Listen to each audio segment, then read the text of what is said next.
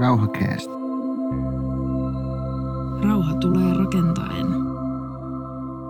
Tervetuloa kuuntelemaan Rauhakästiä tänne Pasilan rauhanaseman kirjastoon tuttuun tapaan. Ja vieraana meillä on tänään Tarja Kruunberg. Tervetuloa lähetykseen. Ja minun nimeni on Timo Virtala ja meidän vieras on Suomen Rauhanliiton hallituksen puheenjohtaja. Meillä oli tuossa äsken tuolla saunatuvalla hallituksen kokous. Tarja Kruunberg on myös tekniikan ja kauppatieteiden tohtori, arvostettu asiantuntija Tukholman kansainvälisessä rauhantutkimusinstituutti SIPRissä, pan-eurooppalaisen ajatushautomo European Leadership Networking hallituksen jäsen ja aikaisemmin toiminut muun muassa Pohjois-Karjalan maakuntajohtajana, Kööpenhaminan rauhantutkimusinstituutin johtajana, kansanedustajana, Vihreän liiton puheenjohtajana, ministerinä, europarlamentaarikkona ja ei, ei, ei ollenkaan vähäisimpänä luomuviljelijänä. Tarja, sinä olet kirjoittanut aikaisemmin kirjan muun muassa Iranin ja EUn ydinasen neuvotteluista. Siitäkään ei ollenkaan kauan, 2017 se julkaistiin ja nyt sitten tämän päivän aihe on sinun uusin kirjasi Renegotiating the Nuclear Order, a Sociological Approach, joka julkaistiin viime vuonna. Tämä kirja on sosiologinen näkökulma ydinasejärjestykseen. Miten tähän on tultu, tähän nykytilanteeseen? Siinä kirjassa kuvataan se hienosti. Eli Yhdysvalloilla ja Venäjällä on kummallakin yli tuhat hyvin suuressa valmiudessa olevaa ydinasetta ja noin 5000 kummallakin sitten vielä varastossa – ja muilla seitsemällä ydinasevaltiolla on noin tuhat ydinasetta yhteensä. Ja miten tähän on tultu? Tämä kirja käsittelee sitä ja miten tästä päästään kohti ydinaseen riisuntaa ja ydinaseetonta maailmaa. Tämän kirjasi pointti on, että tämä yli 50 vuotta vanha ydinsulkusopimus on nyt haastettu ja konsensusta ei enää ole. Ja, ja viittaa tällä ennen kaikkea, näin ymmärrän, tähän 2017 allekirjoitettuun, anteeksi, 2017 äänestettyyn, YKssa äänestettyyn, ja, ja että hyväksyttiin, että tehdään ydinaseiden kieltosopimus, ja tämän puolesta äänesti 122 valtiota. Nykyisin tämän on allekirjoittanut 86 valtiota ja ratifioinut 60, ja se on astunut voimaan viime vuoden tammikuussa. Ydinaseita on ollut olemassa jo 77 vuotta ja kylmän sodan päättymisestäkin on kulunut jo 33 vuotta.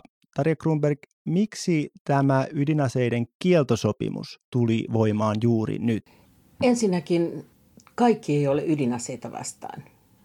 Kaikki maailman yhdeksän ydinasevaltiota kannattavat ydinaseita. Ja tavallaan globaalilla tasolla on hyväksyttäminen tavoite, joka on maailma, jossa ei ole ydinaseita.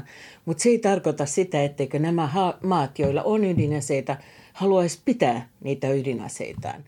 Ja ehkä se on niinku se tilanne tänään, ja siinäkin on vielä otettava huomioon se, että on kahden tyyppisiä ydinasevaltioita.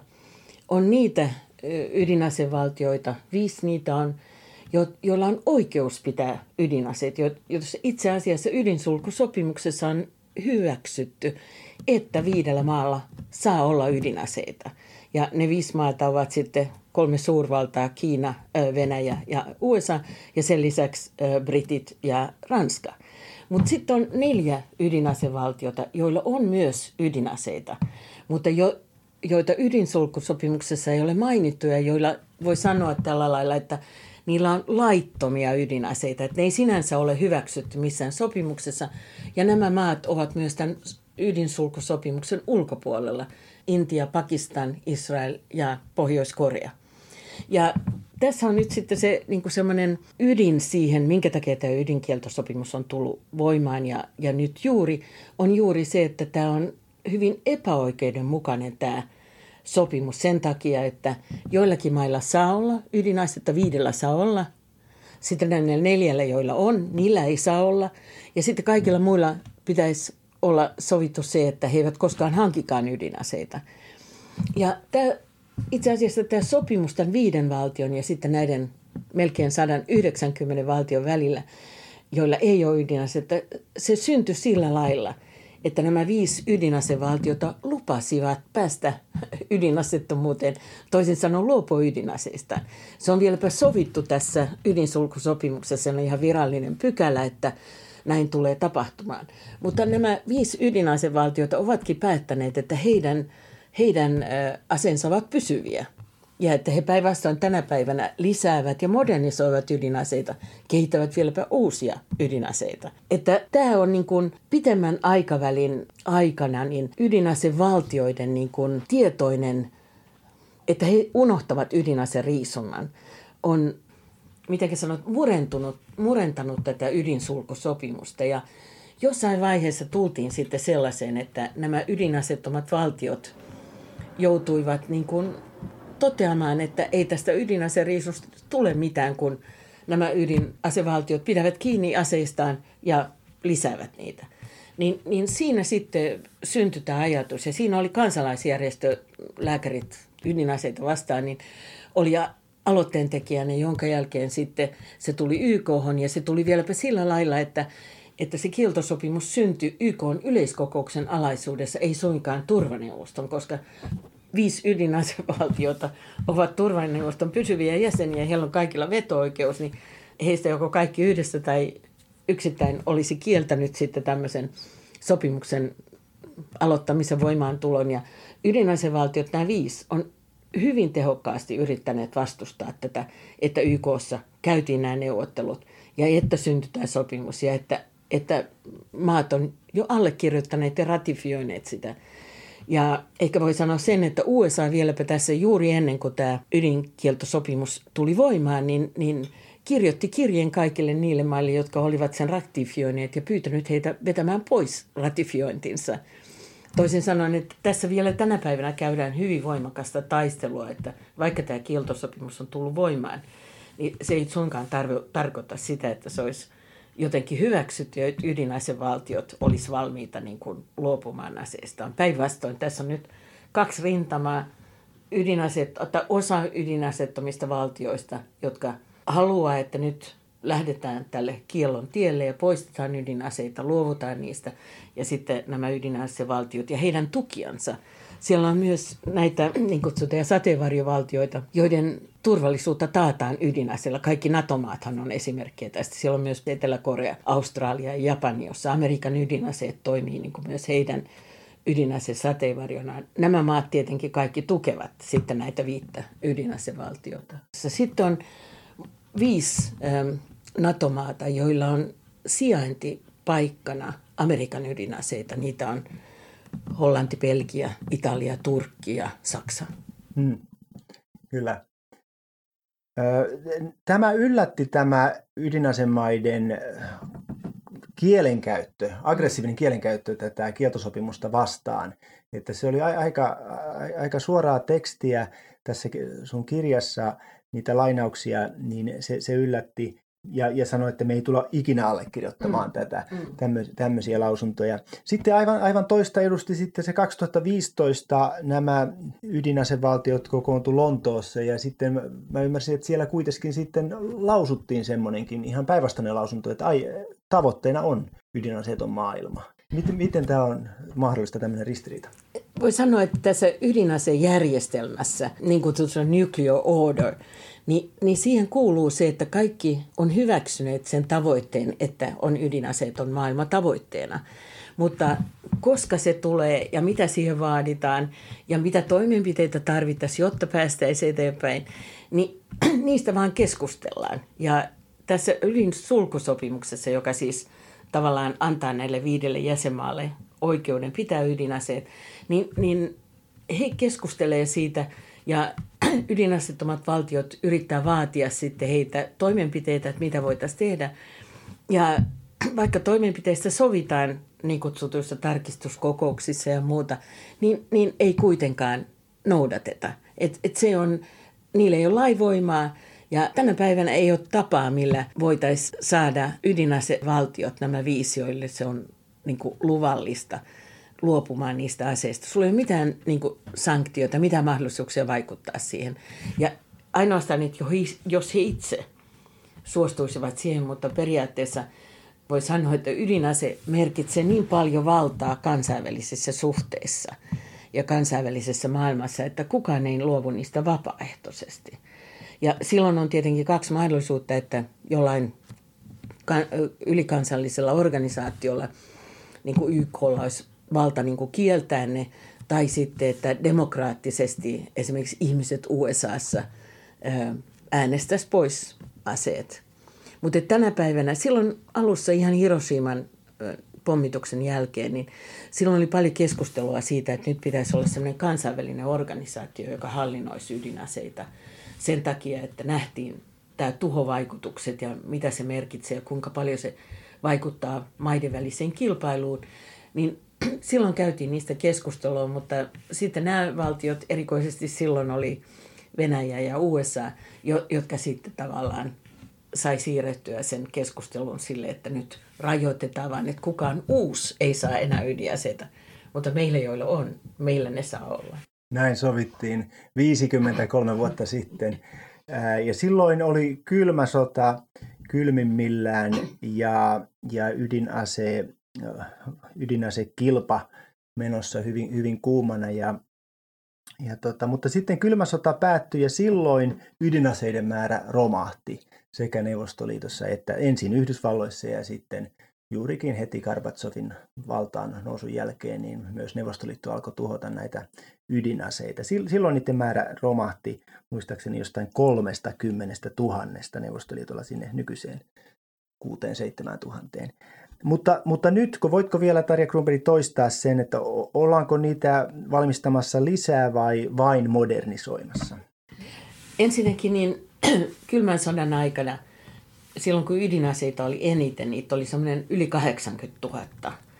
Ja, ja eh, ehkä sitten tapahtui se, että kun nämä kaksi maata, se eh, yhteinen tuho ja eh, molemminpuolinen tuho ja kaikki, niin todettiinkin, että ei näin paljon tarvita ydinaseita. Että se itse asiassa se pelote ja se ydinaseiden rooli, se voitiin täyttää vähemmällä ydinaseita vähemmällä määrällä ydinaseita ja samalla ydinaseiden teho lisääntyi paljon. Et toisin sanoen, kun meillä on 13 000, vähän yli 13 000 ydinasetta tällä hetkellä yhdeksällä eri maalla, niin, niin se merkitsee käytännössä sitä, että jokainen näistä maista suurin piirtein voi tuhota maailman. Että on arvioitu, että 200 ydinasetta olisi nykytehoillaan, niin olisi jo tarpeeksi ihmiskunnan tuhoamiseen tarpeeksi lainausmerkeissä. Joo. Mutta sitten, sitten tämä modernisointi, niin se on, on jossain määrin se on vanhentuneiden ydinaseiden kunnostamista, mutta pääsääntöisesti se on niin, että kehitetään sekä tehokkaampia ydinaseita, mutta myös vähemmän tehokkaita ydinaseita. On nämä vähemmän tehokkaat ydinaseet on ehkä vielä vaarallisempia kuin nämä hyvin tehokkaat ydinaseet, koska silloin äh, alenee se ydinaseen käyttökynnys. Ja nyt kun on kehitetty näitä tämmöisiä oikeastaan niin kuin Hiroshiman pommin kokoisia ähm, matalauraanin sisältöisiä ydinaseita, niin, niin pelätään suuresti, että niitä tullaan käyttämään hyvin monessa tilanteessa. Ja silloin se tabu, joka on kuitenkin ollut, että ydinaseitahan on sinänsä käytetty joka päivä uhkaamaan. Siis se uhka on aina joka päivästä ja se pelote on ollut joka päivästä, mutta Hiroshiman jälkeen niitä ei ole käytetty aseina. Mutta nyt sitten kun tämä modernisaatioprosessi on käynnissä, niin, niin on myös olemassa se riski, että kynnys ydinaseiden käytölle ö, alenee. Ja siitä nyt on esimerkkinä tämä Ukrainan ja Venäjän välinen kriisi, sota, jossa Venäjä on, on uhannut ydinaseiden käytöllä. Ja maailma on aika epätietoinen tänä päivänä, että onko se vain uhka vai onko se ihan todellista. Ja koskeeko tämä modernisaatio kaikkia näitä yhdeksää valtiota? Maailmassahan on, on sellaisiakin valtioita, joilla on ollut ydinase, mutta jotka ovat siitä luopuneet ja Ruotsi ainakin sitä ohjelmasta ja sitten eh, Etelä-Afrikka ymmärtääkseni siitä itse ydinaseesta ja, ja miten se oli Brasilian ja Argentiinan kohdalla, että oliko heilläkin peräti aseita, mutta ainakin ohjelma oli. Se oli jo, joo. Ja sitten he, he, he luopuivat niistä, niin tä, tämmöistä kehitystä on tapahtunut myöskin, mutta mikä on tilanne nyt näiden yhdeksän ydinasevaltion mun käsitys on, että nythän Israelin tilanteesta ei hirveästi tiedetä ja, ja Pohjois-Koreankin voi olla vähän tämmöinen epämääräisempi, mutta siis kaikki on lisäämässä voimakkaasti ydinaseitaan. Kiina erityisesti sen takia, että Kiinalla suurvalloista USAlle ja Venäjällä on ollut semmoinen tasapaino. Molemmilla on joku seitsemän tuhatta, kaikki ei ole käytössä, mutta ydinasetta. Ja, ja Kiinalla on ollut paljon vähemmän. Ja nyt Kiina on, on lisäämässä ydinaseitaan ja, ja tavallaan niin kuin ottamassa enemmän sen suurvalta-aseman siellä. Sitten Pakistan ja Intia ja on, on myös modernisoimassa, että voi ehkä sanoa, että kaikki yhdeksän valtiota on, on modernisoimassa ja lisäämässä ja ehkä myös kehittämässä uutta. Sitä, kuinka paljon sitä uutta on näissä, ähm, joissa ydinohjelmat ja ydinaseiden määrä on, ei ole avoimesti selvillä. Mm. Kiina, Kiinan alkaa olla nyt kyllä, että Sipri on tehnyt just tutkimusta siitä, että paljonko Kiinalla on ydinaseita, kuinka he lisäävät sitä. Mutta tässä, tässä mielessä niin sitten on näitä maita, jotka on luopuneet ydinaseista eri syistä. Argentiina ja Brasilia luopuivat ydinohjelmastaan sen takia, että siellä tuli siviilihallinto ja, ja tämä militaari sotilasdiktatuuri poistui molemmista ja siihen saumakohtaan sopi hyvin sitten, että he eivät kilpaile enää keskenään. Ja täytyy sanoa, että se on ehkä semmoinen esimerkki maailmassa, jossa näkyy se, että – kun valtiot rupeavat neuvottelemaan ja käyvät dialogia, niin, niin silloin tavallaan se tarve ydinaseiden pitämiseksi vähenee. Että Brasilian ja Argentiinan välillä on ihan normaalit kahdenkeskiset suhteet. Tänään he käyvät kauppaa erittäin paljon ja sitten heillä on vielä niin tämmöinen alueellinen tarkastusmekanismi, että voidaan tarkistaa, että kummallakaan ei, ei, ei ole. Sitten kun Neuvostoliitto romahti, niin silloin maailman toisiksi kolmanneksi eniten ydinaseita oli Kasakstanilla ja, ja Ukrainalla. Ja nämä maat siirsivät muiden maiden painostuksista, niin siirsivät aseet Venäjällä.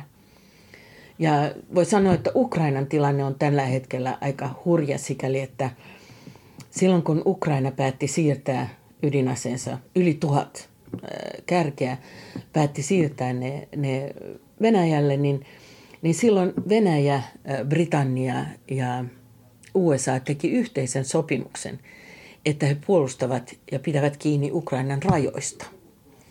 Ja nyt sitten ensimmäisessä vaiheessa tämä sopimus kaatui siihen, että Venäjä otti Krimin haltuunsa. Silloin jo kritisoitiin sitä, että minkä takia sitten nämä kaksi muuta, Britannia ja USA, eivät tehneet mitään, koska hekin olivat sitoutuneet siihen – että Ukrainan rajo, rajoja kunnioitetaan. Ja siinä yhteydessä niin Venäjä sanoi, että Ukraina ei ole enää se sama maa kuin se oli ennen Krimiä, Krimin vallotusta. Ja sitten nämä kaksi muuta sanoivat, että nämä, nämä takuut, jotka he olivat antaneet, ei ollut lainpitäviä. Ja, ja tänä päivänä on paljon ukrainalaisia, jotka keskustelee siitä, että olisiko kuitenkin ollut järkevää pitää ne ydinaseet kun mm. katsoo tätä sotaa tänä päivänä. Ja ehkä tässä on myös semmoinen, voi olla semmoinen avain siihen kysymykseen, että tulevatko ydinaseet lisääntymään tulevaisuudessa. Että kun Venäjä on nyt yhannut maata, joka on luopunut ydinaseista, niin se on hirveän hyvä esimerkki muille ja myöskin Irakin johtaja. Nyt kerropa siitä Pohjois-Korean näkökulmasta tähän, että kun Pohjois-Korean johtaja aina haukutaan irrationaaliseksi, niin tota, onko hän sitä? No täytyy sanoa, että, että Pohjois-Korean johtajat on ollut aika rationaalisia kehittäessään ydinaseita, koska ensinnäkin Yhdysvallat uhkas Pohjois-Koreaa 70-luvulla – 80-luvulla nimenomaan ydinaseilla ja, ja he kokivat, että he olivat niin kuin uhan alla. Heillä ei ollut mitään muuta tavallaan niin kuin mahdollisuutta. He kävivät neuvotteluja. pohjois ydinaseen ohjelmista on käyty 30 vuotta neuvotteluja.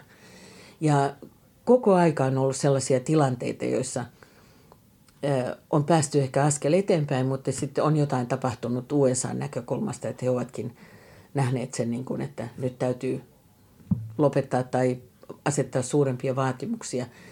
Ja ne sopimukset, joita tehtiin, niin ei ole koskaan toteutunut. Et siinä mielessä niin Pohjois-Korean ydinaseet on ollut tämmöisiä ainoa puolustuksen keino heille. Ja varsinkin silloin Pohjois-Korea oli ydinsulkusopimuksen jäsen vuoteen 2003 saakka. Ja siihen saakka oltiin käyty neuvotteluja, että Pohjois-Korea ei hankkisi ydinaseita, heillä ei ollut ydinaseita, mutta heillä oli jonkinnäköinen siviiliohjelma ydinenergian kehittämiseksi. Ja, ja tässä tilanteessa sitten kun 2003 niin Saddam Hussein tapettiin ja heillä ei ollut ydinaseita, niin Pohjois-Korea pelkäsi, että myös heille tulee sama kohtalo, että tavallaan niin johtaja kuolee ja, ja, ja sitten osoittautuu, että heillä ei ole ydinaseita. Siinä hän aloitti itse varsinaisen ydinaseen kehittämisen ja saivat sen valmiiksi vuoteen 2006 mennessä, jolloin Pohjois-Koreallakin oli sitten ydinase. Sen jälkeenkin on käyty vielä neuvotteluja siitä, että luopuisivat ydinaseista, mutta koskaan ei ole päästy niin kuin sopimukseen siitä. Ehkä sen takia, että, että Amerikka, tässä näissä ydinaseneuvotteluissa on aina tämmöinen kompa siinä, että kumpi menee ensin. Ja Amerikka on vaatinut, että Pohjois-Korean, Pohjois-Korean on ensin luovuttava ydinaseistaan ennen kuin he antavat mitään palkintoja siitä. No, pieni valtio, uhanalainen, niin, niin ei tietenkään voi luopua. Ja tässä oli sekä Saddam Hussein että Gaddafi olivat hyviä esimerkkejä siitä, että mitä tapahtuu sellaisen valtionjohtajalle, joka, jo, jolla ei ole ydinaseita, niin, niin he sitten päättivät hankkia. Pelon takia päättivät hankkia, kuten myös Intia mm. silloin, kun 60-luvulla Kiinassa räjäytettiin ensimmäinen ydinpommi, niin mm. Intia pelästyi sitä ja, ja tota, koki sen turvallisuusuhaksi ja, mm. ja kehitti oman ydinaseen ja testasi sitä, jota Pakistan sitten pelästyi ja mm. kehitti omansa turvatakseen turvallisuuttansa mm. sitten Intian suuntaan. E, ja, ja Pohjois-Koreasta me jo puhuttiin. Ja Israel pelon takia mm. myöskin ei ehkä kirjassasi kerrot, että ei, ei minkään yksittäisen valtion pelon mm. takia, vaan ylipäätänsä sen eh, turvattoman eh, tilanteensa takia. Nimenomaan lähi niin tämän arabivaltiot olivat vastakkain Israelin kanssa ja, ja silloin tietenkin tuli tämä aseiden kehittäminen. Israel kehitti hyvin aikaisessa vaiheessa myös Ranskan ja Etelä-Afrikan tukemana ydinaseen ja, ja se on salainen. Israel ei ole koskaan äh, niin kuin avoimesti kertonut ja kaikki pitävät tätä tämmöisenä sumeana ydinasepolitiikkana. Mutta heillä on ydinaseita ja, ja, ja alun perin Israel oli hyvin läheisessä yhteistyössä Iranin kanssa. He olivat niin tämmöinen reunusvaltio, sitten sisällä oli nämä arabivaltiot, mutta sitten tavallaan Israel muutti politiikkaansa ja – silloin Iranista ja Israelista tuli sitten viholliset. Ja tänä päivänä äh, lähi on, on semmoinen, Israelhan on parantanut suhteitaan tällä hetkellä moneen arabimaahan ja tällä hetkellä he kehittävät niin kuin yhdessä tämmöistä Iranin vastaista mm, rintamaa.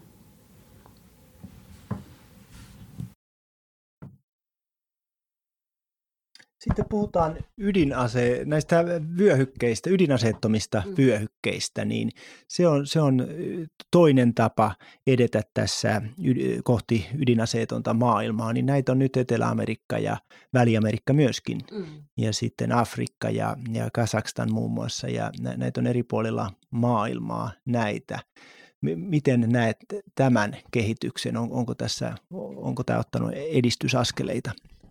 Tämä on tässä on mielenkiintoisinta se, että Su- maailmassa on tällä hetkellä 118 valtiota, jotka ovat tavallaan sitoutuneet alueellisesti ydinasettomuuteen. Toisin sanoen koko Etelä-Amerikka ja Karibia, koko, melkein koko Afrikka ja Keski-Aasia ja sitten Tyynellä valtamerellä on kaksi eri aluetta. Ja sitten vielä Mongolia, joka on tämmöinen yhden maan ydinaseeton vyöhyke. Ja näille alueille on ominaista se, että on tehty alueellisia sopimuksia siitä, että kukaan ei hanki ydinasetta, mikä on tietysti turvallisuuden kannalta tosi hieno ratkaisu. Ja se merkitsee myös sitä, että maat pystyvät kehittämään omaa talouttaan, omaa elämäänsä ilman tätä ydinaseuhkaa. Siinä nämä ydinasevaltiot, ne viisi, joilla ydinsulkusopimuksen mukaan saa olla ydinaseita, niin he ovat sitten myös osittain sitoutuneet siihen, että eivät hyökkää ydinasein näiden valtioiden kimppuun. Nyt siinä on tullut tiettyjä semmoisia uusia avauksia, jotka on aika vaarallisia. On, on sanottu, että aikaisemmin sanottiin, että jos, jos joku hyökkää, sanotaan nyt vaikka joku Afrikan maa hyökkäisi Yhdysvaltoja vastaan ydinasein, niin, niin, niin silloin Yhdysvallat voisi vastata ydinasein, että vaikka he on todenneet sopimuksessa, että he eivät koskaan, koskaan hyökkää ydinaseen tämmöisen maan kimppuun. Mutta nyt on sanottu sitten, että jos joku maa hyökkää ydinasevaltiota vastaan kemiallisen asein tai biologisen asein tai vieläpä tuhoaa kriittistä infra rakennetta, niin, niin silloin voidaan hyökätä ydinaseet. Näiden maiden turvallisuus, jotka on siis näissä ydinasettomissa vyöhykkeissä, on heikkenemässä siinä suhteessa, että aikaisemmin he voivat olla aika varmoja siitä, että ei, ei, ei tule ydinase riskiä, ei pelotetta tarvitse olla itsellä. Mutta tänä päivänä se voi olla uhanalainen kuitenkin ja tässä mielessä mä oon itse tutkinut paljon näitä turvatakuita, joita näille alueille on annettu, että ne pitäisi olla lain pitäviä. Tavallaan pitäisi olla kansainvälinen laki, joka toteaisi, että sellaisen maahan, joka on itse sitoutunut alueellisesti ydinaseettomuuteen, että heitä vastaan ei hyökättäisi ydinasein. Ja että, että se pitäisi olla niin kuin ehdoton. Että ainoastaan siinä tapauksessa, että hyökkäys tapahtuu ydinasein, niin voidaan vastata ydinasein, mutta ei missään muussa tapauksessa. Ja tässä suhteessa tämä tilanne nyt Euroopassa tietenkin on mielenkiintoinen, että jos Eurooppa olisi tällainen ydinaseeton valtio, sodan jälkeen ehdotettiin, että Eurooppa olisi tämmöinen, siis ydinaseeton alue. Eurooppa olisi tämmöinen ydinaseeton alue, mutta siitä ei ole koskaan päästy yksimielisyyteen, koska Ranskalla ja Britannialla ja nyt vain Ranskalla on ydinaseet. Niin, niin jos Venäjä esimerkiksi uhkaisi nyt Eurooppaa ydinaseen tai jotain Euroopan maata, niin periaatteessa silloin tämmöinen alueellinen sopimus voisi sen estää. Et siinä mielessä niin tämmöiset alueelliset ydinasettomat valtioryhmät tai alueet on, on todella niin kuin semmoinen, joka voisi asettaa tästä vastarintaa ydinaseuhkan tielle. Kansainvälisestä oikeudesta mulla olisi kysymys, ja tämä saattaa olla kyllä mahdoton vastata, mutta, mutta liittyen siihen Budapestin sopimukseen, mistä puhuit tuossa äsken, joka sitten Britannia ja, ja Yhdysvallat sanoi, että ei se ollut lainvoimainen, mm. niin mit, mitä peliä tämä tämmöinen on? Ja, ja herää kysymys, että, että voiko näihin ollenkaan nyt luottaa, että miksi toiset kansainväliset sopimukset on niin paljon painavampia ja toiset sitten tämmöisiä, jotka unohdetaan saman tien? Mm. Ensinnäkin voi sanoa, että turvatakuut on ehkä semmoinen, jossa voi tutkijana todeta sen, että ne ei ole luotettavia. Et turvatakuut, sinne täytyisi olla kansainvälinen sopimus, joka olisi todella laivoimainen. Ja oikeastaan ydinasejärjestelmässä on yksi ainoa sopimus, joka on laivoimainen ja se on tämä ydinsulkusopimus. Ja jos tässä ydinsulkusopimuksessa niin kuin tarkoitus oli silloin alussa 60-luvulla, kun siitä neuvoteltiin, niin tarkoitus oli, että siinä olisi semmoinen äh, artikla, että ydinasettomia va- valtioita vastaan ei hyökätä ydinasein. Sitä ei onnistuttu saamaan ja näin ollen tällä hetkellä nämä sopimukset on kaikki sellaisia, myös nämä ydinasettomien vyöhykkeiden alueiden sopimukset sellaisia, joissa voidaan asettaa kyseenalaiseksi turvatakuu. Ja nyt kun Ukraina esimerkiksi on sanonut, että heistä voisi tulla neutraali valtio, mutta he haluaa turvatakuut sille, että, että heitä vastaan ei hyökätä, niin, niin sitä on erittäin vaikea saada lainvoimaa sillä lailla, että se olisi todellakin luotettava. Ja näissä turvatakuissa tapahtuu valitettavasti se, että maat katsoivat, mikä on heidän etu. Ajatella, että Budapestis, Budapest Memorandum oli tämä vuonna 1994 sopimus, tehty sopimus siitä, että Ukrainan rajat on pyhiä ja mikään niistä kolmesta maasta, jotka on taanneet sen, ei ole tehnyt mitään sen hyväksi, että näin tapahtuisi. Juuri nyt Venäjään kohdistuu maailman historian kovimmat taloudelliset pakotteet. Yhdysvallat on kohdistanut Pohjois-Koreaan pakotteita jo 50 vuotta. Ja vuonna 2006, kun Pohjois-Korea teki ydinräjähdyskokeen ensimmäisen, niin tähän pakotteiden, pakotemaiden joukkoon liittyvät myös esimerkiksi YK ja EU. Niin ja, ja Jussi Ojala, jota olen aikaisemmin haastatellut tässä rauhakästissä, niin hän on kertonut kirkon ulkonoavun näkökulmaa siihen, kuinka paljon se on vaikeuttanut sitä työtä, avustustyötä sinne Pohjois-Koreaan, koska ne on todella tiukat ne Pohjois-Koreaan kohdistuvat pakotteet. Mutta 50 vuotta, voiko tämän nähdä niin kuin todisteena siitä, että pakotteet eivät toimi? Ensinnäkin on kysymys siitä, että mikä on pakotteiden tavoite niin jos pakotteiden tavoite on saada joku maa muuttamaan politiikkaansa, sanotaan, että halutaan, että Iran luopuu ydinaseohjelmastaan tai Korea luopuisi ydinaseistaan sitten, kun, nyt kun heillä on niitä, niin se ei koskaan toimi. Venäjä ei myöskään luovu Ukrainan sodasta pakotteiden takia. Maat, jotkut maat tottuvat pakotteisiin, Iran, Pohjois-Korea ovat tällaisia esimerkkejä. Se, mitä pakotteilla äh, tavallaan, se on äh, oikeastaan maiden tapa osoittaa, tai maiden poliitikkojen tapa osoittaa, että he tekevät jotain. Että se eräällä tavalla niin kuin tyydyttää maita, että kun Amerikka asettaa pakotteita Iranille, niin se on tehnyt jotain. Kun EU asettaa pakotteita Pohjois-Korealle, niin sekin on tehnyt jotain. Ja sitten nämä pakotteet aina kohdistuvat kuitenkin. Sanotaan, että ne eivät kohdistu ihmisiin, ne kohdistuvat tavallaan valtioon tai valtion tapaan toimia, niin ne kohdistuvat aina ihmisiin. Ja sitten on kuitenkin kahta eri tyyppiä pakotteita. On niitä pakotteita, joita nyt myös tehdään Venäjällä näitä oligarkkeja vastaan. Valitaan ihmisiä, joilla on rooli ydinaseohjelmassa tai joilla jotenkin on mahdollisuutta vaikuttaa siihen, mikä on valtion politiikka, niin, niin niihin kohdistuvia tämmöisiä niin kutsuttuja kohdennettuja pakotteita. Mutta sitten on pakotteita, joita nyt tulee Venäjälle paljon. Esimerkiksi kun Suomen kauppa kokonaan Venäjälle loppuu, raja-alueyhteistyötä ei saa tehdä, niin ne kohdistuvat aina ihmisiin. Ja ne heikentävät ihmisten mahdollisuutta selviytyä. Usein näissä maissa keskiluokka, joka olisi ehkä se, joka voisi viedä valtion kehitystä niin kuin eteenpäin demokraattisenkin suuntaan, niin se pienenee. Ja ihmiset joutuvat tekemään useita työtä samanaikaisesti. Aika ei riitä. Ja näin ollen niin pakotteet heikentävät valtion taloudellista toimintaa.